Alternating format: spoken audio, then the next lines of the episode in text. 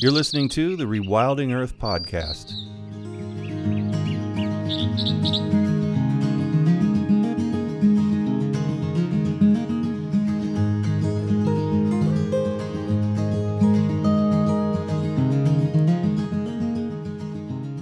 The Rewilding Earth podcast is supported by businesses such as Patagonia, Catula, and Biohabitats, as well as the Weeden Foundation and listeners like you. If you love the work that the Rewilding Institute is doing, please consider donating at rewilding.org. And be sure to sign up for our weekly newsletter while you're there. Jo Ann Baumgartner is the executive director of Wild Farm Alliance. She's the author of many publications on the intersection between biodiversity conservation and agriculture, including beneficial birds, the conservation mandates within the National Organic Program regulations, and co management of food safety and conservation. Before joining Wild Farm Alliance in 2001, she addressed crop, livestock, and fiber issues, was senior research editor for a book of California's rare wildlife species, and was an organic farmer for over a decade. We should start at the very beginning and with the basics. I really don't know much about what wild farming means. And I dare say there's probably a lot of people who have questions about exactly what protecting biodiversity and everything on a farm in agriculture really means. Farming with the wild means different things to different people. To conservationists, it means wildlife movement corridors for predators and practicing predator friendly farming like our uh, wild farm advisor Becky Weed does. It means protecting water and creekside habitat for rare fish, like our farmer board member Peter Martinelli does. It means restoring cropland edges with hedgerows and riparian areas. And it means fostering plant diversity in grazing lands for livestock and for the wild. But for a farmer, especially a farmer that's just getting started, it could mean supporting beneficial insects and beneficial birds that offer pest control services, providing for pollinators that then help them with better crop pollination, keeping the soil covered that they work so hard to build, and managing the farm in a way that will survive a drought. And there's all kinds of wildlife that interact with agriculture. Some are beneficial, and we are helping farmers understand how to support them. Some don't have an impact but need a place to live or move through, and we're encouraging farmers to accommodate them. And a few are pests.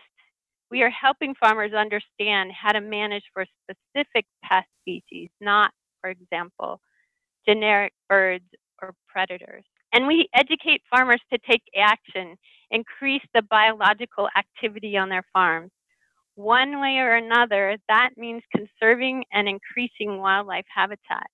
We had a farmer field day the other day, and it was about birds, beneficial birds, which I want to talk more about. And the farmer was discussing how he restored a wetland, which now supports a lot of birds. But he also monitored the wetland and, and the water quality and found that the water entering was now or the water leaving the farm was now cleaner than the water entering the farm. So it's just an example of how conservation practices often offer multiple benefits. So it's supporting the birds, but it's also protecting water quality. And that same wetland is supporting insects, supporting other kinds of animals. It provides a corridor. And in events like this, it's really great to have farmers telling other farmers what they're doing and why they're doing it, why they're farming with the wild. Awesome. I love the the keyword corridor.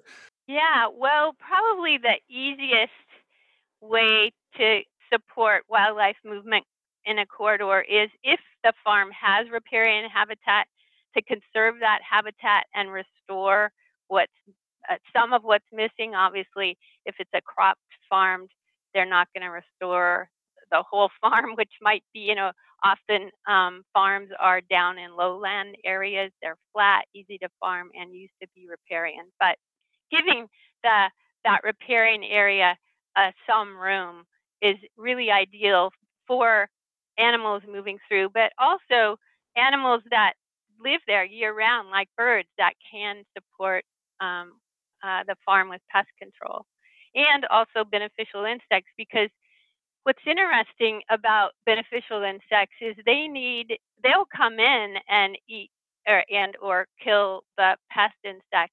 But when that pest insect isn't there on the crop, you still want that beneficial insect around, and so they can be around in in uh, wild areas and riparian areas that uh, support their alternate food source, and so they can exist on that source uh, when the crop pest isn't around. But another way to support corridors is to provide hedgerows because while hedgerows are um, planted habitat as opposed to restoring habitat, um, when using native plants can be effective at supporting some wildlife movement, especially birds. And some studies are showing that it's important for nest success. Sparrows actually do better in, in nesting in, in hedgerows that are connected. How does a, a farm that you guys work with that does the kind of wild farming that you're talking about look different from the road?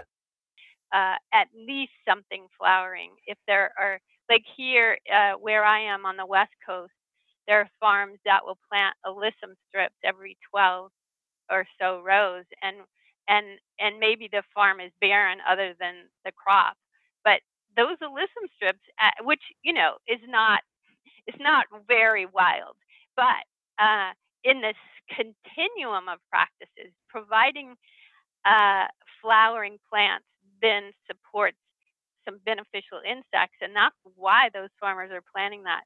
So, um, looking at the landscape from a conservationist perspective, you know, looking, uh, you want to look for uh, the resources that are going to support IPM, integrated pest management, that are going to support those beneficial insects. And in the continuum of things, then we want to see more than just uh, little annual plants. We want to see perennial plants. We want to see them native plants because native plants actually support, in general, more insects, insects that are food for all kinds of organisms than non-native plants.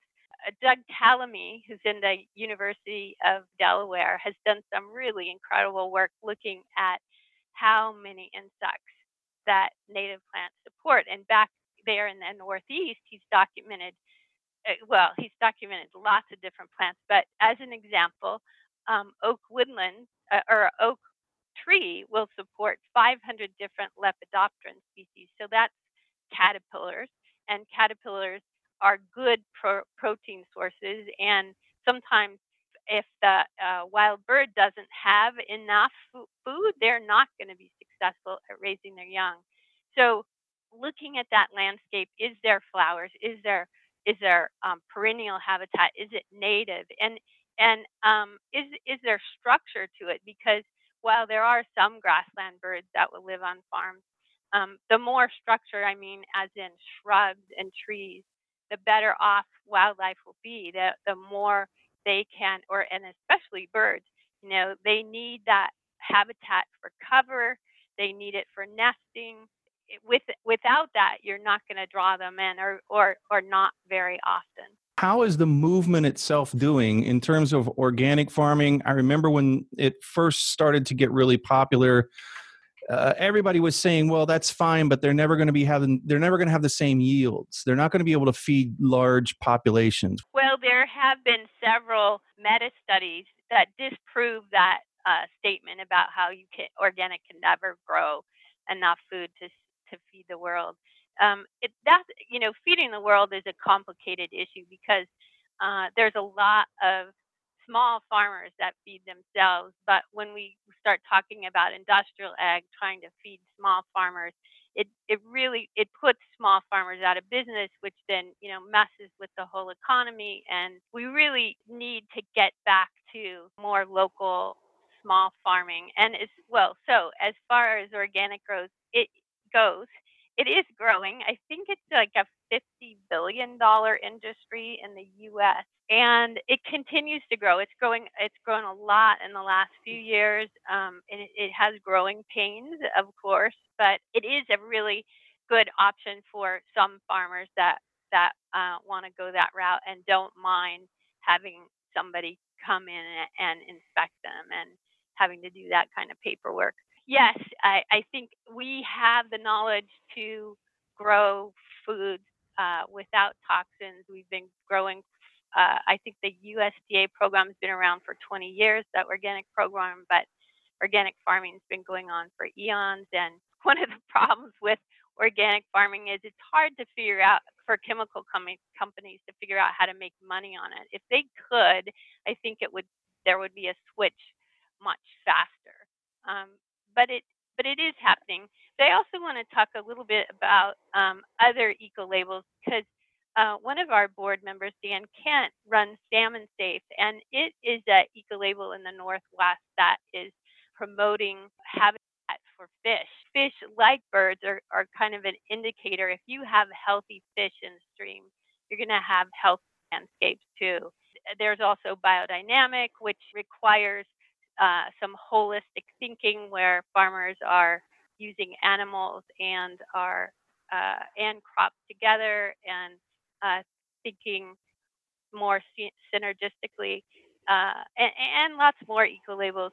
I think the the question is not do we know how to farm that way or if we can uh, you know feed people that way. It's more you know how do we how do we wrestle away the economy from these giant uh, chemical companies, which now are buying up all a lot of the seeds, uh, the the crop uh, plant seeds, um, which is you know one more problem with having too too much control.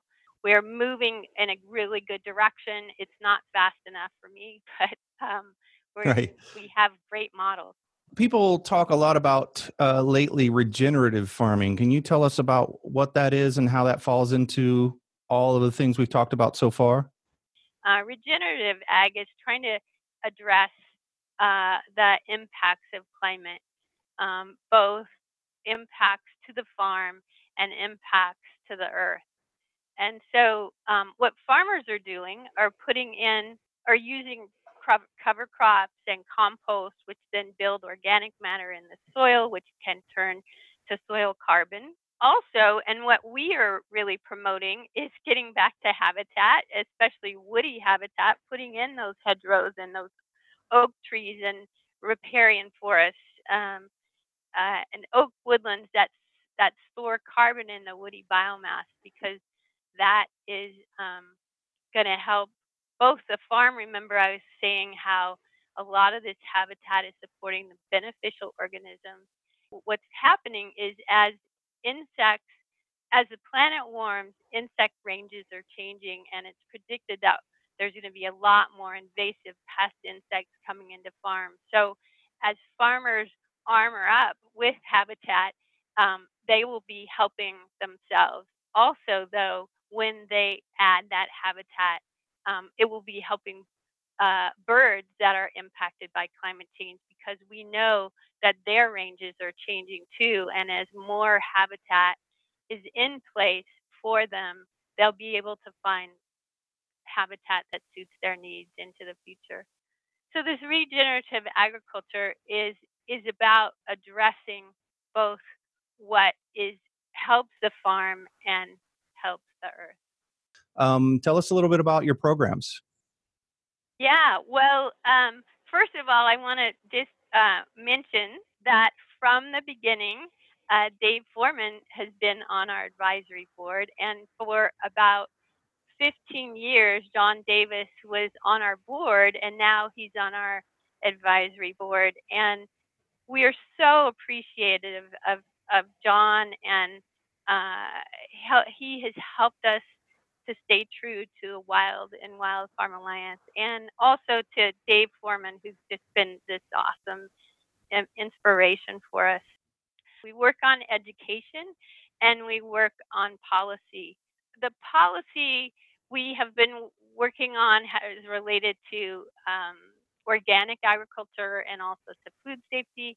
We uh, has helped the organic community understand that there is a rule. There's always been a rule in the orga- in the USDA organic program that says farmers must maintain or improve soil, water, and then get this wetlands, woodlands, and wildlife. And those last three, I don't think conservationists have understood. And in fact, the farmers and the certifiers who inspect them hadn't understood that much either. And so through the years, we pushed and pushed and and helped get the USDA to start to make sure certifiers were addressing that. And then we uh, wrote initial guidance about that rule that then the USDA um, tweaked uh, and uh, published. Um, and we've worked with organic certifiers, um, certifiers who inspect about 75% of the organic farms in the country to help them uh, change their farmer questionnaires so that they really do address issue. Are farms complying with, you know, maintaining wildlife and uh, and uh, these other components, which is about conserving biodiversity. And in fact, it it, it says the rule also uh, in another part says that farmers must conserve must yeah conserve biodiversity. So that's been you know it's progressing and it, it's seen over the years how a lot of organic farmers are have changed practices. We still have a long way to go on that. Um, but another piece of organic uh, policy work we we have been pushing is that it turns out you can you could take a, a beautiful native prairie, uh, a wetland, an oak woodland, and cut it down, till it up, and uh, one day and certify it organically the next. And you know, we don't think that's right. Uh, the rule that when it was written 20 years ago never addressed that. So this last year we went to the National Organic Standards Board. Actually, it took several years, but um, last year they agreed that this was a problem, and they've made a recommendation to USDA to make a rule change to fix that. And once that administration changes, uh, we uh, we expect that that rule will be in place. We've also worked on food safety issues because you know a lot of people are aware of how um, salad mix and, and, and lettuce and other kinds of crops sometimes will um, make people sick, really sick. And so the grocery store buyers, uh, in an effort to protect themselves, have said, "Oh, okay, well, it's about wildlife. We don't want to have any wildlife around. We don't want their habitat." And we uh, worked really hard with the National Sustainable Ag Coalition in DC to first educate Congress and then educate farmers and educate FDA that there are conservation practices that make the farm safer and that wildlife, while they can carry pathogens, foodborne pathogens, it's it's low and um, when in isolated cases they have shown that they are carrying them, it's it's very often because they are in polluted areas that we've caused, like concentrated animal feeding operations, CAFOs. But some of the conservation practices that help make the farm safer are are like uh, putting up a barn owl box, and that barn owl is going to help reduce the rodents, which could be carrying pathogens. It's it's putting in windbreaks that intercept dust that could be carrying pathogens at, uh, from a nearby livestock operation. It's putting in keeping the soil covered with grasses that filter waterborne pathogens. And it's building the soil to have diverse microbial ecology that outcompetes and predates upon a foodborne pathogen. So all of these conservation aspects of nature help keep us safe. And we were able to convince FDA when they wrote produce rules a couple years ago that that it's okay to have wildlife on the farm. It's okay to have uh, their habitat on the farm.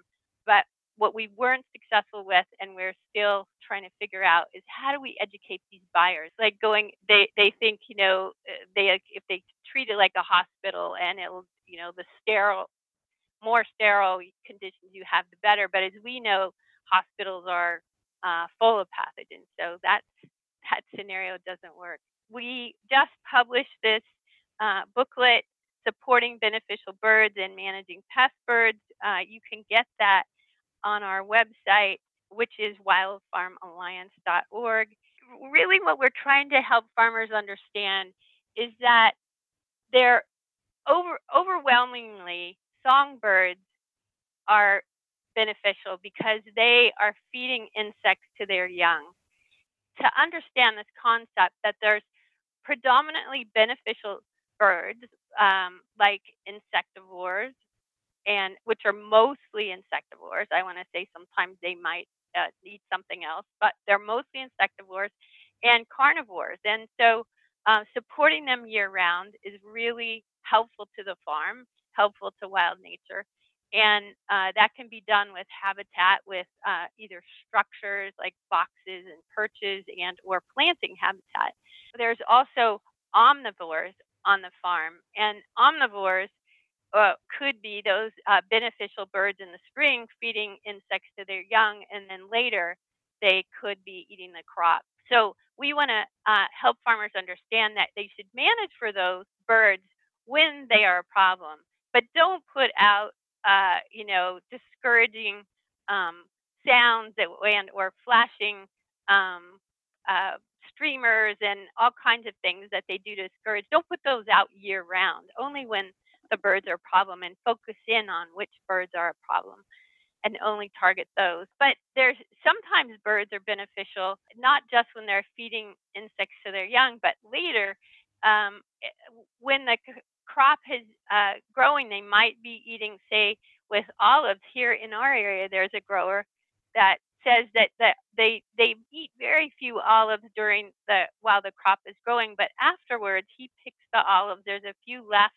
on the trees, and those are termed mummies. And the birds come in and eat those olives, and and actually like he says he's a birder, so he's really paying attention. He says that he and a farmer, and he says that they're mostly eating the the olive mummies that have pest insects in them. And as you can imagine, they probably have a lot more food value. Other studies similar to that, like with almonds, uh, researchers have documented how while the, they, the birds will eat almonds beforehand, they come in afterwards and clean up the mummies that would otherwise harbor uh, pest insects for the next growing season or pest uh, diseases. They clean up those almonds so much so that it actually is cost effective to have the birds there. There's a net benefit, and sometimes as much as almost $300 a hectare. Birds are uh, really they, they are not understood as well as we would like them to be, and um, and this publication seems to really be resonating with folks.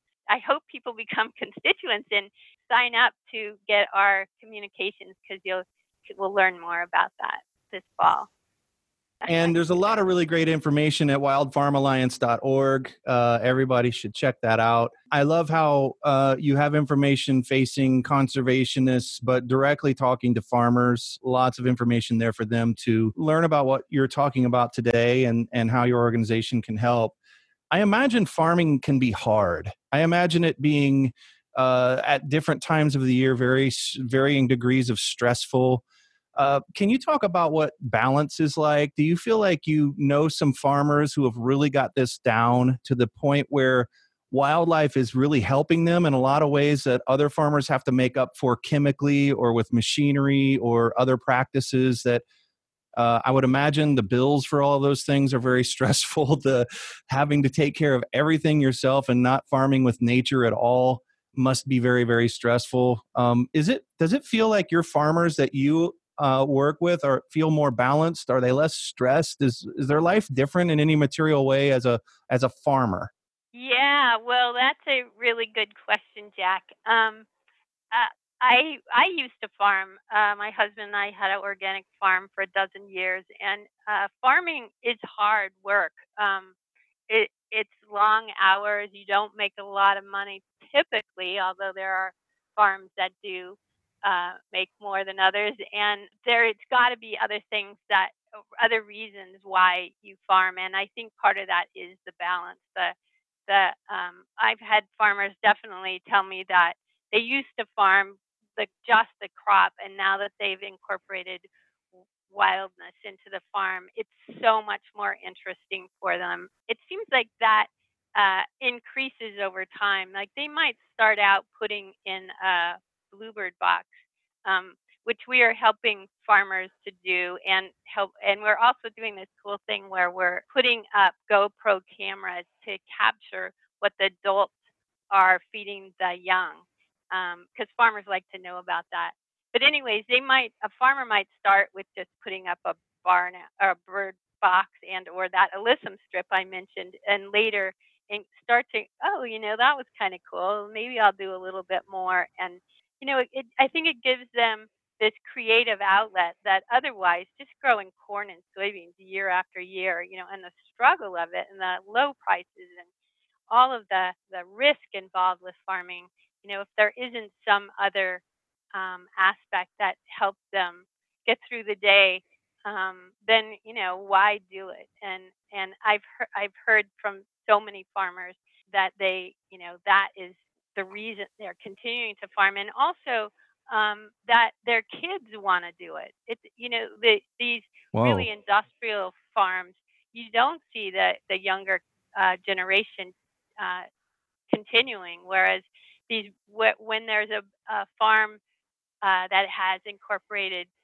biodiversity, the beauty of it and the the, the it, these farms are often connected with community. The community really values them, and so that also is part of the balance. I think is that us people who aren't farming need to find those farmers. I think it's so cool that you said that when you're walking by a farm, you're wondering who who is that person and you know what are they doing? How how are they managing? And we need to be thinking. We as uh, when I put on my conservation hat, ha- have to be really thinking about, you know, where we get our food from, and as much as possible, um, get to know your farmers, get to buy from uh, farm stands, from if there's a CSA, a community supported agriculture program uh, from a farm, be part of that. That's where you um, pre purchase boxes, well, or not, but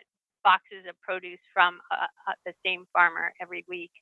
Um, and or you picked and when when you get out on the farm and get to know the farmer farmers really do respond to their customers they want to keep you and uh, the more they hear about how you value the the landscape, not not just for the view shed, but that is part of it, but for the um, ecosystem services that they're providing. The better the balance is uh, is it's tr- it's tricky. It's tricky, but it's also I think it's also what keeps farmers moving in this direction is this bringing in this wild balance more. Yeah, I really picked up on on that idea of interesting or staying interested. And you know, you hear a lot of farmers talk about nobody knows the land better and and why they're attracted to the family business or maybe they're new farmers and that's why they were attracted to it, but uh, to me it seems pretty obvious when you look when you think about and I have an indelible imprint in my brain as everybody does growing up in Indiana of what a farm looks like what an Indiana farm looks like typically. Talk about uninteresting. I mean, there's just not an awful lot going on, and it's uh, the monocultures and all of that kind of stuff. And it seems to take the soul right out of what a farmer would probably, and what I've heard several say before, why they were drawn to it, why they like it. He, a lot of people probably reluctantly ended up having that kind of farm. And so, for people like you to be out there showing them another way, showing them how to really make the land come back to life and support species and corridors, uh, connectivity, and take up some of the processes that they have to do manually. It just seems like, man, I wish your group was a thousand times bigger and you were in every state and you had agents from from every state going out and talking to people about just doing a alyssum rows or just doing the bird boxes at first and getting them hooked later. It's not just us. Well, we're uh, this small organization that uh, I think with a big voice and and really um, able to respond to opportunities and crises. There are others out there that are doing some really cool jobs. Um, Xerces Society for Invertebrate Conservation. That's a, a group that um, knows so much about beneficial insects and also pollinators. So I encourage people to uh, look at what they're doing. And um, the USDA, Natural Resources Conservation Service, gets millions and millions and millions of dollars from the Farm Bill to help farmers put in conservation practices, just like we're talking about. What the NRCS doesn't do is they're not a regulator, regulator. So that's good because the regulators make farmers nervous, but they are not really big advocates for uh, anything. They they come to a farm and say, "What do you want to do?" and and they'll try and help them fix some crisis situation, some huge erosion problem. Depending on the NRCS person, um, they wouldn't necessarily tell them, well, you should put in a you know a wildlife corridor here or there. Or, um, although they are getting more uh, interested and and pushing more pollinator habitat, in part because the Xerces Society is working with them closely on that and so NRCS is is definitely uh, a really good uh, resource for farmers. They're all around the country. They're in every state. They're in almost every county uh, of the country. Looking at this from the top down, we as conservationists really could help push things forward by being engaged when they're at times when we need to push for more farm bill money that goes into NRCS for these conservation programs. And currently, a lot of the Farm Bill money goes into crop insurance, which is really just bolstering these huge uh, monocultures of corn and soybeans and uh, and other monocultures around the country, as opposed to putting a lot of money. Sure, let's still support farmers, but let's give them the money if they're going to put in hedgerows if they're going to restore those riparian areas. But another uh, emerging funding resource for farmers is climate change money. Here in California, we have this cap and trade program, which is the polluter pays kind of program where there's lots of money being generated and some of it is getting directed into sustainable agriculture, into putting carbon in the ground like with the, the compost and the cover crops bit, and also carbon and woody uh, plants like hedgerows and riparian forests and so forth. And that is this year, farmers were allocated 15 million, and we want to see that number increase. We here at Wild Farm Alliance help some farmers access that money, for instance, to put in a seven acre wetland and to put in, you know, more of this woody, all this woody vegetation I've been talking about. So whether or not it's cap and trade or some other kind of climate model, we need to focus our money and resources into funds that are going to help farmers both survive climate change and um, for the planet to survive it too uh, through you know some of the practices that they can do to help store carbon. I feel a hopeful message in what you've shared today. Oh, good. Well, thank you, Jack, and thank you for your work. I love the podcast that you're putting together and uh, love the work of the Rewilding Institute. Thanks for listening to the Rewilding Earth podcast. Be sure to visit rewilding.org to subscribe so you don't miss past and future episodes. And while you're there, please consider supporting Rewilding by making a donation or subscribing to the Rewilding Earth newsletter.